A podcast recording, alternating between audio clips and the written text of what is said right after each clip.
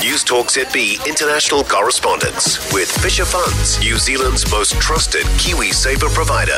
It is quarter to six. Catherine Firkin is our US correspondent out of New York this morning. And Catherine, President Biden has announced more sanctions against Russia, including Putin's two adult daughters. Yeah, that's right, Kate. Just a short time ago, US President Joe Biden announced even tougher sanctions. And that's in response to some of the atrocities that we're seeing in Ukraine, including the apparent murder of civilians in cities like Bucha.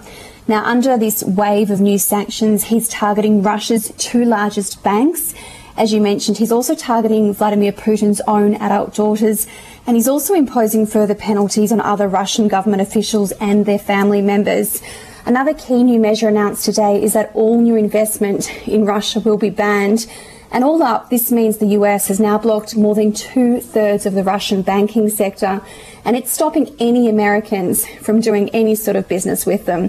So there's no question we're now looking at the most severe sanctions ever levied on a major economy.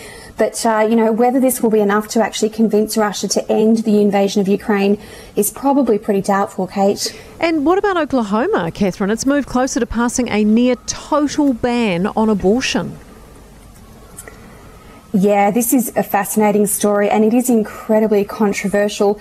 It's actually legislation that has pretty much come out of the blue. It's shocked a lot of people the state of Oklahoma effectively banning all abortion under new legislation revised and passed by Republican senators overnight. Now, under the bill, anyone who performs an abortion will face up to 10 years in prison and up to $100,000 in fines. Now, what is just incredible about this legislation is that there is absolutely no exceptions to the rules, even in cases of rape and incest. As you can imagine, that is just outraging groups like women's rights groups and reproductive rights activists, and they are set to file legal challenges against the bill. However, to be honest, it doesn't seem there's much chance that this won't now go ahead.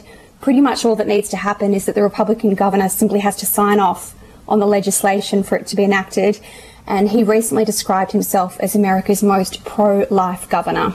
Catherine, thank you, Catherine uh, Firkin, out of New York for us this morning. News Talk ZB international correspondence with Fisher Funds, specialists in managed funds and KiwiSaver.